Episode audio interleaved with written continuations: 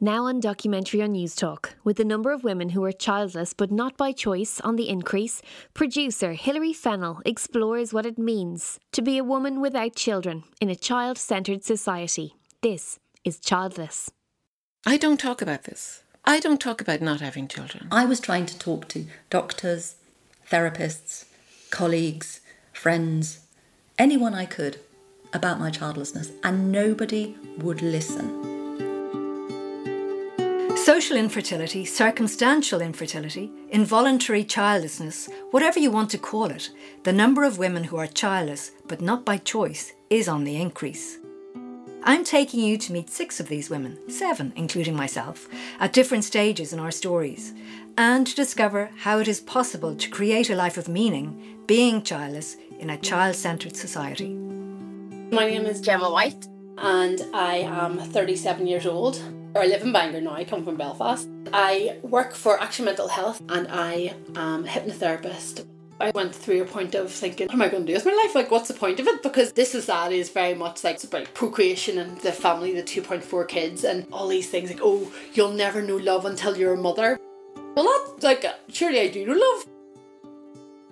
My name is Amanda Tobin. I, um, I live in West Cork. I am 51. I work as a consultant in the pharmaceutical industry. Now I'm self employed, I'm working from home.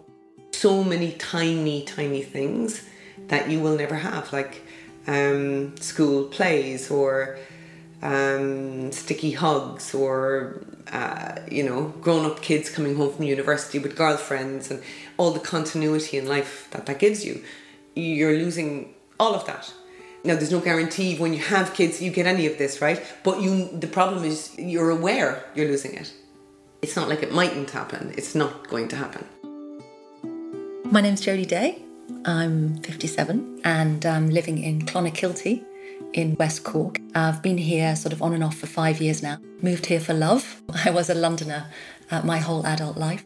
I saw shamans who broke eggs into glasses of water and hovered them over me. I sought out spiritual healers, acupuncturists, reflexologists, nutritionists. Really, I could have just walked around London stuffing pound notes through people's door who said they could help me get pregnant. But I didn't get pregnant.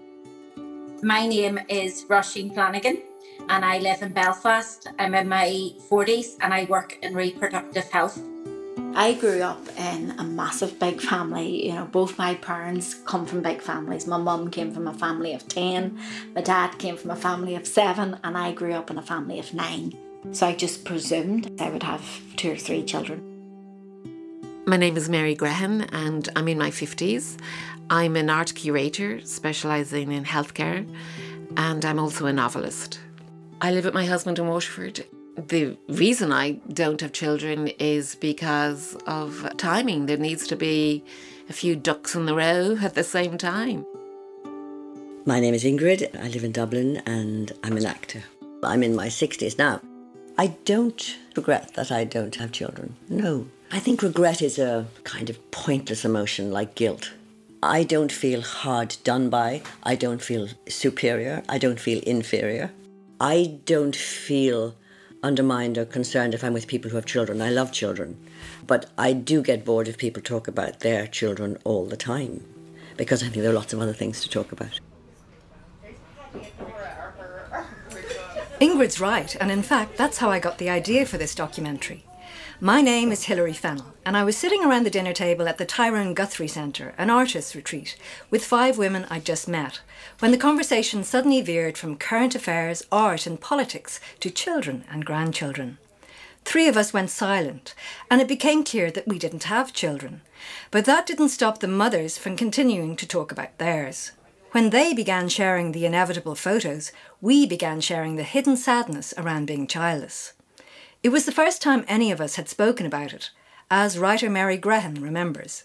Maybe because it was a 50 50 split, those of us who didn't have children spoke up and we said, well, actually, we haven't had children and that's not our experience. And straight away, those women who included writers, writers are people who explore every facet of human experience and are curious about, about that. But straight away, those women who did have children said, Oh, we never thought about that. We never thought about that. We started sharing the experience of what it was like being in society as a woman who didn't have children and who might have wanted to have children. It was a really defining moment and it kind of opened up something. It opened up a new conversation that I hadn't had before. After that dinner, I searched for hope in cyberspace. I was recently divorced, struggling to write a novel, and heartbroken at the prospect of not having a child. I googled childless women, life without children, happiness without babies, then how to live happily without a child. The main takeaway was a startling statistic. On average, in the developed world, 20% of women over 45 are childless. Hang on, that's one in five. One in five! And of that 20%, less than 10% are childless by choice. This documentary is about the vast majority of childless women in that one in five statistic, those who wanted to have children. If there are so many of us, why does it seem we are not heard? One of the reasons could be because we don't get a very good press. Crazy cat lady, spinster, bunny boiler, hag, witch, evil stepmother. Charming, eh? All these are labels used for childless women. Historical and cultural attitudes also play their part in keeping us silent. The assumptions that we're career focused, somewhat selfish and cold, or to be pitied for not snaring a man in time. They're all pejorative stereotypes that bear no relation to the women I'm talking to, like Amanda Tobin. There is such kind of stigma and shame and sense of failure about it that people are, you know, the people who are experiencing it aren't very vocal about it. And I think to break down that stigma um, and shame, people need to start, you know, expressing what they're going through. Um, because other people, if you don't express it, just make a lot of assumptions. I probably internalize some of those myself. Those assumptions are never explicitly, they come out in between the cracks of conversations.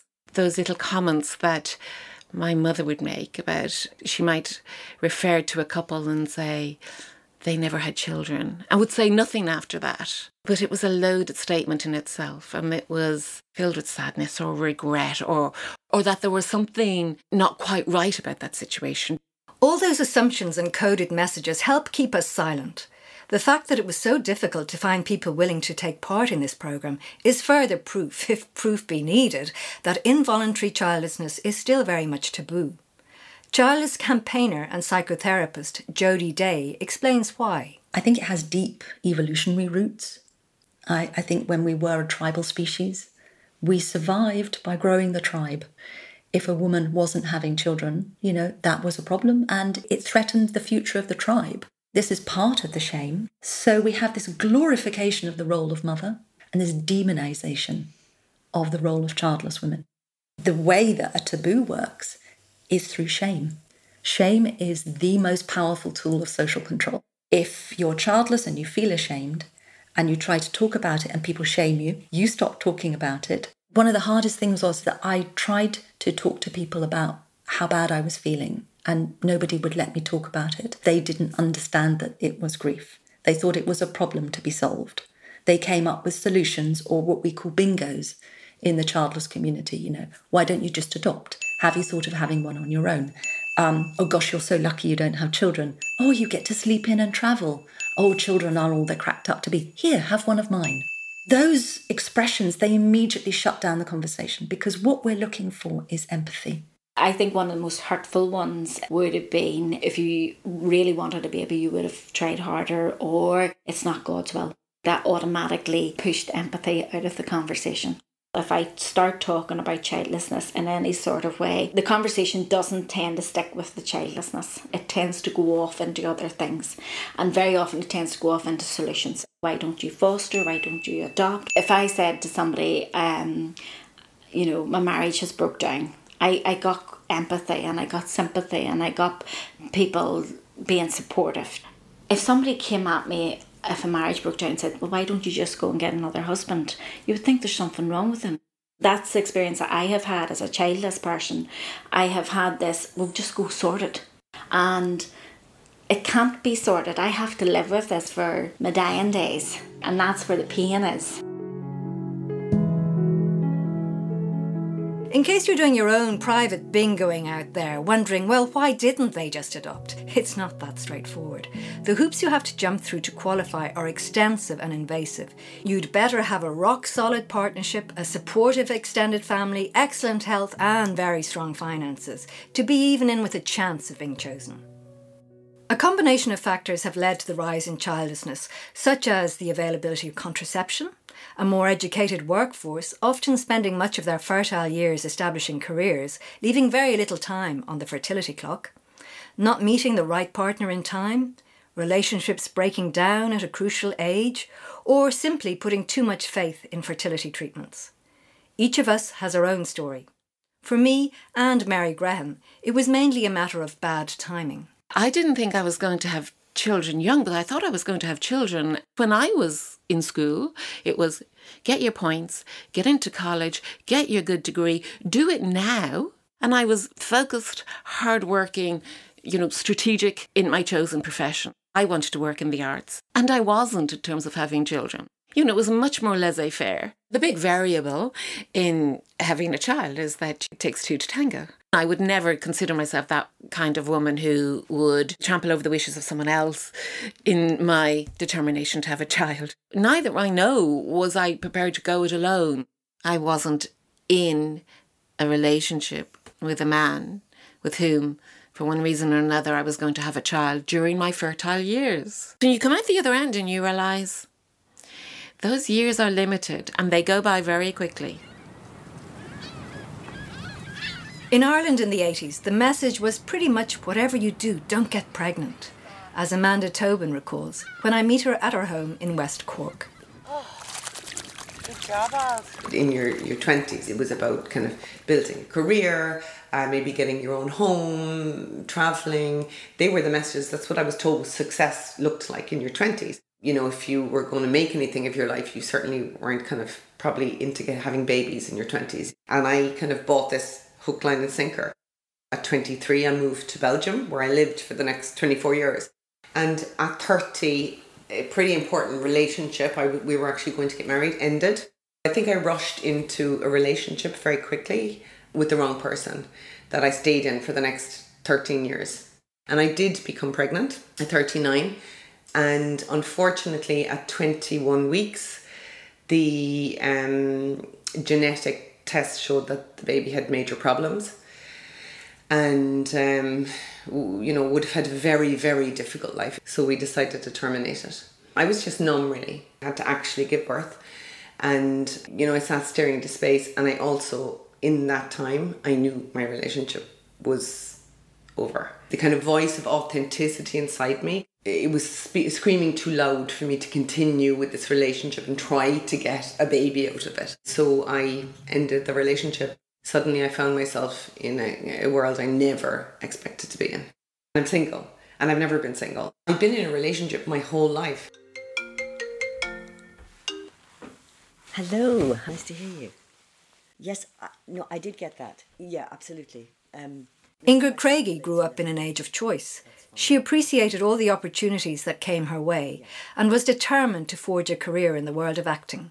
As a young feminist in the 70s, I really wanted to make my way and be independent to fulfill the things that my education would give me. I was absorbed in, in my career, in the work that I do, and when you do something that you love, it fulfills you emotionally and creatively.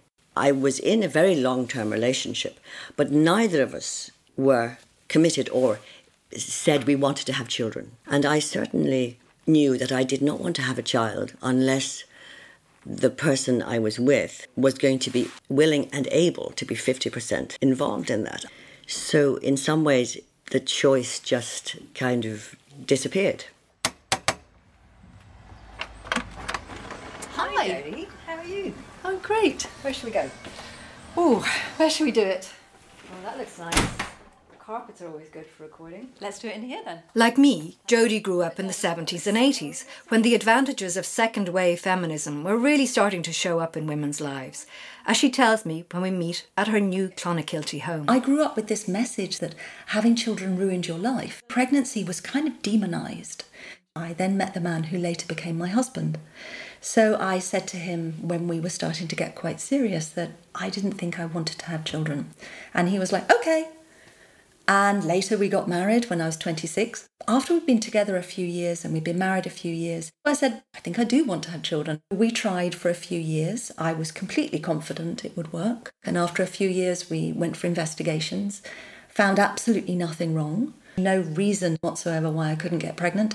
In fact, the consultant after the operation said, first class uterus, finest property I've seen this week. You lovely young people just go off and have lots more sex that you know I was 33 at the time. I wasn't told anything about you know the declining quality of my eggs that we might want to consider moving on to IVF. So I went back to trying the natural way. I became obsessed with getting pregnant. Baby mania set in. I went to see every alternative practitioner. Uh, tried every special diet, took every special vitamin, force fed my husband vitamins, um, got him to stop using various toxic paints that he was using as part of his work. Uh, changed my job because it was next to a road that was very heavily polluted, stood on my head after sex. You name it, we tried it. Including one month actually where we had sex every single day because we were determined that it must be, you know, we must be missing it somehow. I peed on every colour of stick. You know, I did everything you could to try and get pregnant naturally and um, it didn't work. It lasted until my marriage broke down.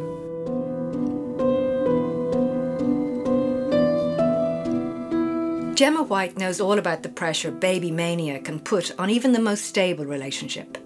At 30, she married a work colleague, James, and tried to start a family. I was always like, well, if it's meant to be and if it's not meant to be, we'll not get tested, you know, we'll not go down IVF, never do IVF. It seems so invasive. A couple of years into the marriage, with no sign of a baby, James convinced Gemma to change her mind. We went to the consultant and he kind of went, so um, we're basically saying you should go for IVF. You show you the statistics and you're like, oh, there's a 30% chance. And they make it sound like this is so good that means there's a 70% chance you're not going to have a baby. Like, that's not a good, that's not a good chance. But yet at the time, you're only focused on the positive. It's nearly like that we um part of your mind has started down that rabbit hole of wanting a baby, and especially when you can't have something, it makes it worse. They had enough savings to go private while waiting for their publicly funded NHS round, so it was full on Project Baby. I am quite an intense person. It's just like I have a new goal, so I started nearly preparing. So we both stopped drinking in January. I went on like these crazy vitamins. I started acupuncture. We went into every aspect. Both of us ate better. We ate like, you know, lots of protein and lots of good fish. Changed what James wore. We were like, oh, this is better. I was put on the injections. I remember sitting, you know, the first time like James had to inject me and I actually cried. Like, I can't believe this person who is not medically trained is going to start like stab me with like, um, Fertility treatments like IVF, where mature eggs are retrieved from ovaries and fertilised by sperm in a lab, are miraculous when they work. But partly because the media loves a happy ending, you rarely hear about those for whom there is no take home baby. They wheel you into like a cubicle and they come back and explain to you how many eggs they retrieved. We retrieved 10 eggs, but they phone you the next day to tell you how many actually fertilised. This is where the, the real trauma starts, to be honest. Got the phone call and I remember going into my hallway and sitting down and just the girl had said, you had 10 10 eggs, and out of those 10 eggs, 8 fertilised. So 8 fertilised, which is good, 8 fertilised, but out of those 8, 2 were abnormal. So now you have 6, and after 24 hours, you have 3 left. Some people don't like the roller coaster analogy, but that's what it was like to me. So then what they do is they phone you every two days to tell you the progress. So I got a call and they said, right, well, your eggs didn't make it. So that's the end of that. It failed. On that cycle, we spent about 10,000 euros. And I think, regardless even of the financial cost, the emotional cost, the emotional cost of doing a cycle is so draining. I had that um, when I was 34 and I didn't have my IVF with NHS until I was 37. So that was three years waiting. The IVF failed again. Despite the emotional, physical, and financial cost, Gemma would have tried again and again, but the results were so poor there was no point. The consultant, he was a very nice consultant, but he was trying to explain to me, and he said it, it's like, you know, your body's a bit like a one litre car, and it doesn't matter how much super turbo engine fuel you put in, it's not going to do anything. We said to ourselves, you know, okay, it hasn't worked and we are not going to do any more. It was devastating. My dad, um, he took his own life was that about 10 years ago now, and that was horrendous. That's the only thing it's come close to. It is the, the death of hope and the hope of a dream. Hilary, would you like a cup of tea? I'd love one, Thanks, oh, really. Thank you. And what way do you take your tea? I just like it really strong. I'll put it in milk. Okay, thanks so much. At her home in Belfast, Roisin shares her experience of growing up in a big Irish family. My journey with wanting to become a mother, I suppose, goes back to my 20s um, when I didn't want to be a mommy. I grew up in a family home where my mother was overworked and stressed, and she had a big family to raise. Everything changed for me in my late 20s, early 30s when I started seeing the people around me having children. I, I started then to have this real craving that I wanted to be a mother. But at that stage, my marriage was breaking down and um, so my marriage was broke down by the, the time I was 32. Following the breakdown of her next relationship, with still no longed for pregnancy, Roisin felt sure there was something wrong with her fertility. After a series of intensive medical tests and procedures, she was eventually diagnosed with an autoimmune condition which has links to infertility. I would love to see a world where fertility screening could happen a lot earlier in your 20s because by the time I found out there was a health issue, I was almost 40 years of age. Single, still reeling from a relationship breakup, and with her newly diagnosed compromised fertility, Roisin found herself in the minefield that is being a single woman, over 40, trying to find a partner to have a baby with before it's too late. I thought it was going to be reasonably easy to meet somebody again and, and, and settle down and have children. I went on to uh, a couple of dating sites I put up don't email um, unless you want to have children. And I did get three responses, and I got three fellas who emailed me, all lovely, but all of them equally as honest as I was, and just didn't want to have children. My experience has taught me most fellas at that time, they've already had their children. So the last thing they wanted was to get into a serious relationship with a woman who was desperate to have a baby. So Roisin tried to go it alone.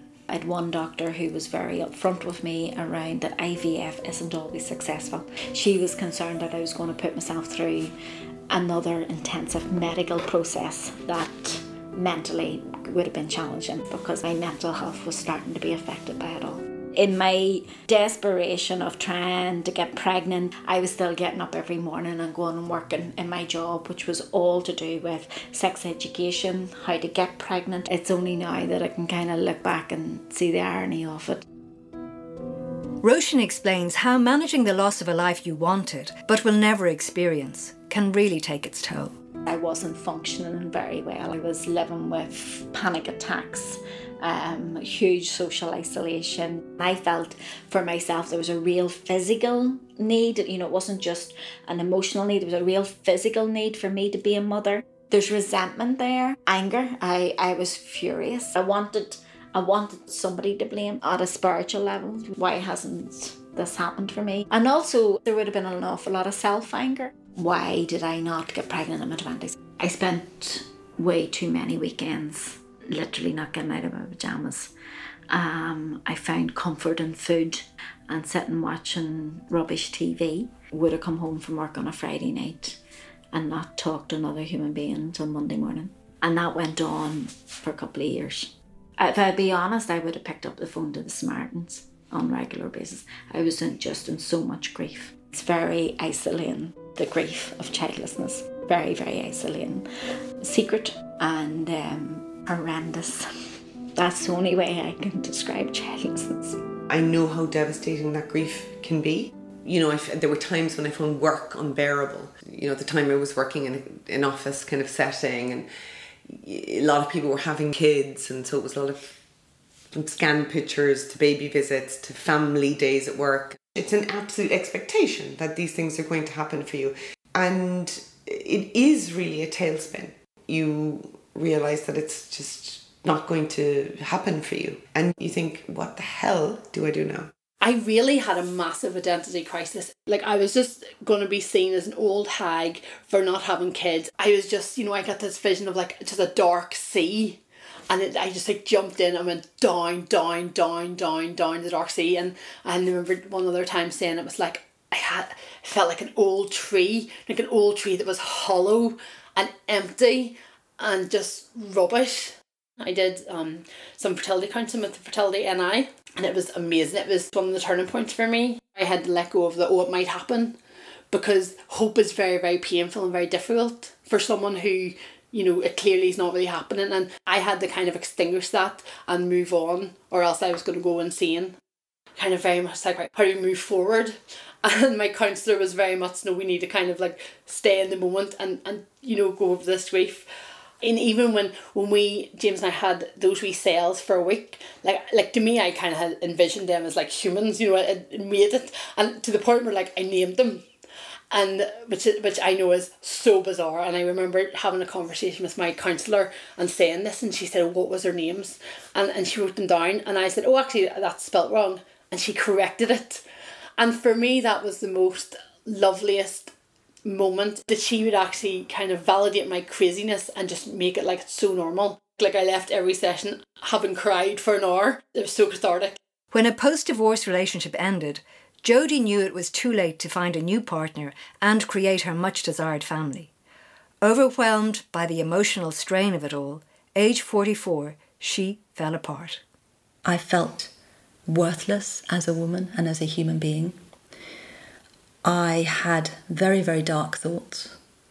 I struggled to get out of bed. I struggled to do anything that had formerly brought me joy. One day, when I was so demoralized and so full of anxiety and fear and darkness, and I was lying on the floor of my grotty bedsit and I'm looking out of the window, and the raindrops are just sort of making tracks down through the soot. And I thought, I'm going to stay here until I can think of a compelling reason to stand up.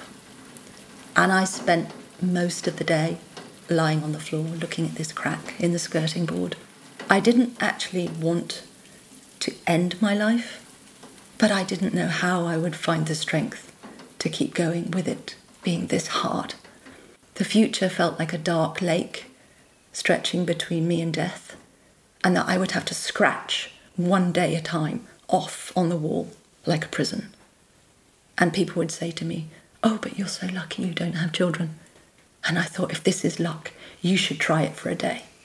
Because it doesn't feel like that to me. Besides the grief, there are many hidden impacts from being childless in a child centered society. Suddenly, you don't know know who, who you are or where you fit. And, you know, usually through life, we are going along with our peers and we're you know, going to university at the same time or getting a job at the same time, whatever. And you kind of expect that with having children. And you suddenly are just not going to the promised land they're going to. In my friendship group and everybody I know, I'm like one of the only people who don't have children. I am the odd one out, and every time somebody else got pregnant, it's like shining a massive light on your pain and what you cannot do. You know, when you brace yourself for a punch to hear this wonderful news and then you go home and cry in the bath for four hours? Like, it upset me that they were having kids and I wasn't, but I didn't kind of like wish they didn't have kids. I was just really angry that we couldn't. I kind of was angry with myself. Alongside the anger and the disappointment, there can be a sense of failure at your inability to do something that everyone else seems to be doing so easily. Whenever anyone is asked about their greatest achievement, the answer always seems to be becoming a parent. So we are constantly being told that we're missing the most meaningful experience you can ever have. I had a period of intense loneliness. I was in my mid 40s. I was single, childless, social plankton, really. I also lost my currency within my friendship group. Friends disappear off the planet for you. We can live our lives with very little to no exposure to children, our young people. I have to say, I really admire my friends who proactively encourage their children to engage with me as an adult. Many parents seem to assume that you would have nothing to say to their children and um, they would have nothing to say to you. The children run through the kitchen when you visit on the way up to their bedroom. Family occasions can become unbearable, a double whammy if you are involuntarily childless and involuntarily single. For many years, I was single, and my three siblings were married and they all had children. I still are married and still have children. It comes up at Christmas, you know, because you can't have Christmas on your own. Often I, you know, went to my sister, for example, and and and it was great and we had a lot of fun. But if I felt that I was stepping into the shoes of my spinster Aunt Liz, I thought, oh, am I now the spinster that sits in the corner and sips sherry? that was m- my own narrative. No one was doing that to me. Childlessness is a loss that doesn't go away. Most other major losses, like the death of a loved one or the end of a marriage, have a ritual to help us get over the grief and give us closure. But childlessness doesn't. So the grief can seem never ending. Jody tried to get over hers by expressing it in words, in a blog. Because I wasn't ashamed, I used my real name, I used my real photograph. That was groundbreaking. And the replies started flooding in from all over the world, saying things like, How can you know the exact words that are in my head? I thought I was the only person having this experience. That blog has flourished into the online community Gateway Women. The support of other childless women in that community helped Jody to grieve. But she didn't start to heal until she retrained as a psychotherapist and learned that what she was experiencing is called disenfranchised grief. Disenfranchised means it's not allowed. It's not socially accepted. You're not allowed to experience it. You're not allowed to talk about it. There are other forms of disenfranchised grief as well. But the disenfranchised grief of childlessness, when there are so many of us, is vast. And it also comes with a heaping of shame. So you have these two very heavy emotions because there's this idea that somehow we've brought it upon ourselves. And that idea is reinforced by society and by the people we try to talk to. I've certainly met and worked with many women who feel guilty about how much they are struggling with their childlessness and that perhaps they ought to be over it, that maybe they're malingering, all kinds of really, really unhelpful uh, ways of looking at our own pain. Because what we are doing then is we are actually disenfranchising our own grief. Jody transformed her life. A former interior designer, she is now one of the world's leading authorities on childlessness. She's given TEDx talks, written the go to book on the subject, and Gateway Women has become a global network helping women like Amanda. I would say until about 47, I was still bargaining with the having a baby on my own, egg donation, meeting a man in time, you know, this trying desperately to create a family. Amanda's turning point came by attending a Gateway Women event in London. It was the biggest relief of all. It was like finding um, a sisterhood, a, a community of people who simply got it. They had been feeling just as isolated, and suddenly you weren't alone anymore.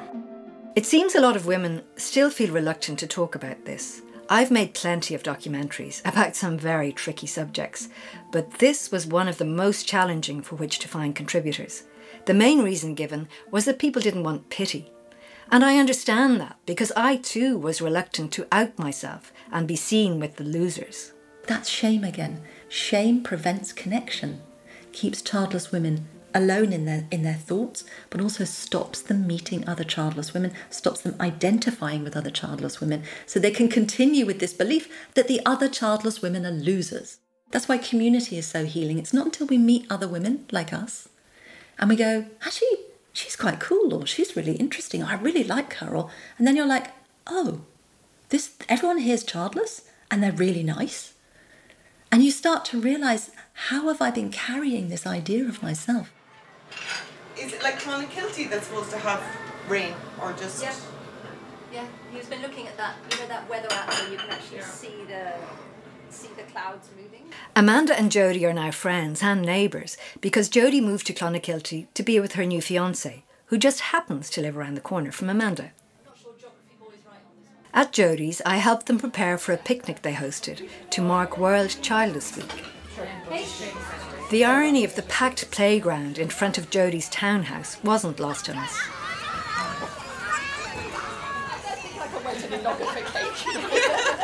The mood was upbeat and fun, but none of the childless women at the picnic wanted to be interviewed. As soon as you realise you're not going to have children, the next fear that slaps you in the face is who's going to be there for me when I'm old? As Roisin, who cared for both her parents, knows.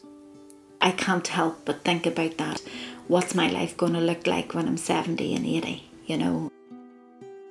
Some of my um, siblings have kids and have grandchildren now, and um, I'm already kind of a bit resentful. You know, I hate to say it, I'm already resentful because I just know, well, that's you looked after now in your older years. And I know that's that's a selfish and a horrible thing to say. And I also know it's not the truth. I've already kind of worked it out in my head that I'm going to be in a nursing home somewhere, and that is a foreign language to the nature of my family, and that's that's a frightening thing my husband and I are building a house in the countryside. That's where we plan to be for the next uh, few years. And in the back of my mind is is a concern in the future will we be able to drive and so on. I don't have a lot of family, and it, it is a worry. The thing that I worry about most is like what happens if James dies, and then I'm totally alone.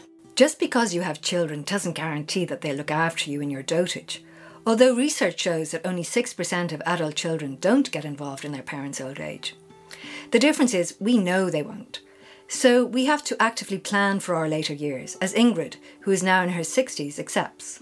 I am not, I'm, I know I don't have anybody who will look after me, but I have tried to make plans to know where I will go if I'm not able to look after myself. I have made choices and kind of decisions, yeah. I also have very good friends, some are younger. You know, I have people who are going to have power of attorney, who are going to be look out, you know, who are going to do all those things. As you age, those younger friends are crucial. People without children are 25% more likely to go into a long term care facility at a younger age and with less dependency needs, precisely because they don't have advocates in the younger generation. We often think that care means intimate care, like feeding and bathing, but that's actually not the care that most people need as they age. They're more likely to need help finding a reliable plumber or keeping up with developments in online banking. Help with the practical tasks of modern living so they can remain independent. As the number of people over 65 increases globally, so too does the number over 65 without children. In the UK, it's set to rise from over 1.2 million to a whopping 2 million by 2030, and the numbers globally are staggering. Jody was one of the original founders of Aging Well Without Children, a UK organisation raising awareness on this issue. Because it's very hard to talk about this subject, we don't realise there are amazing initiatives out there already we could be getting involved in. We could be moving into a co housing community. We could be starting a co housing community. We could start an AWOC group Aging Without Children group in our local community. Aging without children is just one of many serious policy issues that need to be addressed as the number of childless women and men increases. Quite frankly, the political party that wakes up to how many childless people there are in society will get a big win. Pronatalism is a word you will hear from me and others in, in the childless community. And at its core, what it is is pro, for natal birth. It means an ideology that is pro birth. It's only bad when it's used in, a, in its shadow sense to make out that parents are more important as human beings because they are parents. It creates an inequality between those who do and don't have children, which feeds into the way that we value or, or don't value childless people and their contribution to society. It shows up in families where the childless sibling might not be consulted about really important things to do with, you know, family decisions and wills and bequests because they are seen as being less important than the siblings in the family that do have children. It shows up in the workplace when you know when people without children in the workplace are expected to keep shouldering the burden that that is placed upon them by people in the workplace who do have children. That's pronatalism. Pronatalism also shows up at policy level, for example, during the COVID pandemic, when those without children can feel forgotten in the hugging grandparents discourse and the relentless schools issue, with no recognition that over 20% of the ageing population doesn't have children, let alone grandchildren. Policy change could begin with workplace equality, which was key for our LGBTQ brothers and sisters. If there were a recognition of the status of non parents in the workplace, It would lead to more understanding that, for example, female friendly policies do not equal family friendly policies. There would be a recognition that benefits that go to people with children also need to be matched by benefits that go to people without children.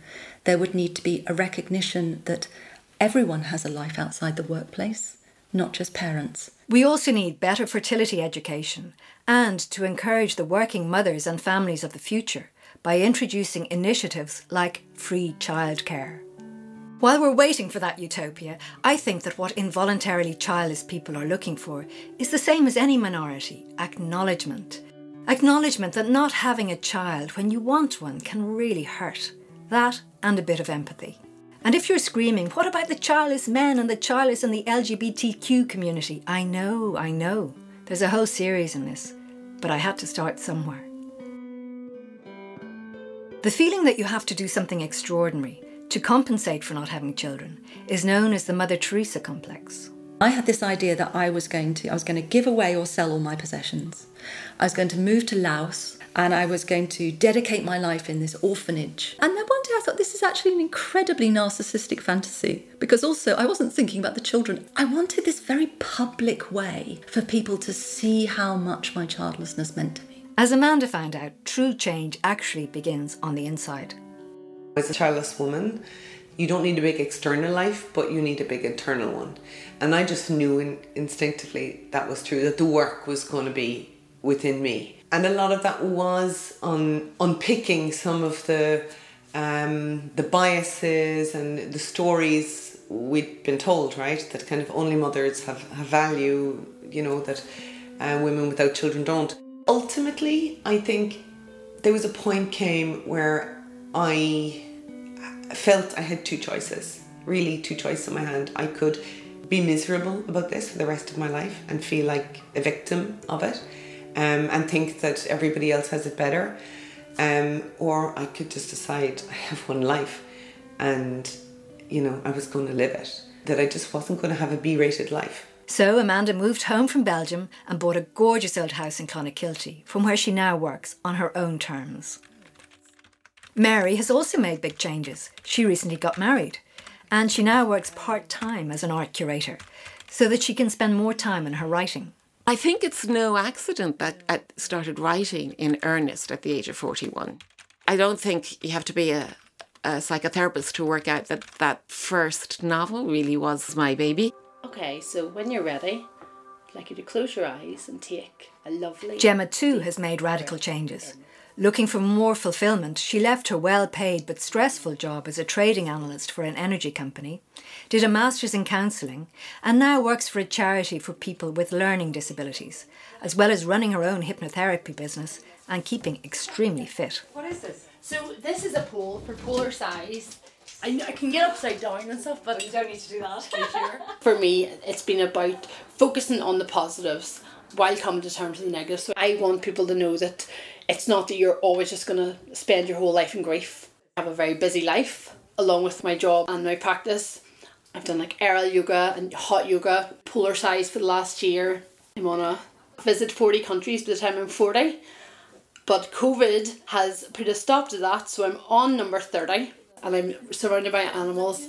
Oh, my animals, I love them so much. We have two cats um, and a little dog, Olive. She's not a replacement child, but she's very much my baby. My little baby, aren't you? I find it comforting to know it is possible to craft a new, unimagined, happy identity without a child. If someone were to offer me a baby today, I, I would I would definitely give it back. Um, I no longer grieve not having a baby. I think there's a time in life for that, and it's not now, not for me. And I would certainly say today I'm at a place of acceptance and joy, really. Of course, some continue to hope. Even though, yes, it's physically possible, I think it would it'd be a miracle at this stage. If you said to me right now, right, you're going to be able to get pregnant tomorrow, would you accept it? I would probably still say yes. I think if somebody told me that I was pregnant today, I'd be absolutely delighted. That's the truth.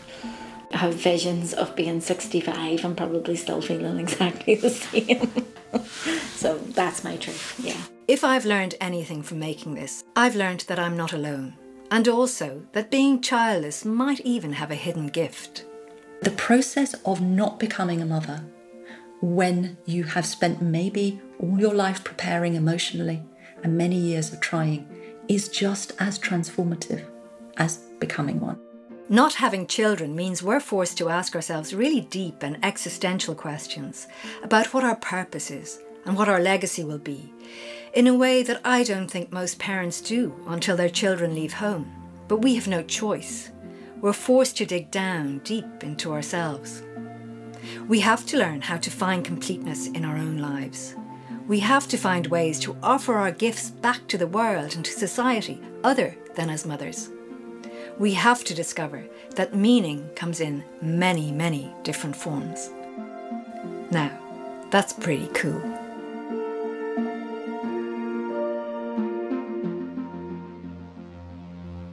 Childless was produced by Hilary Fennell, with music by Dara Dukes, and was funded by the Broadcasting Authority of Ireland with the television licence fee.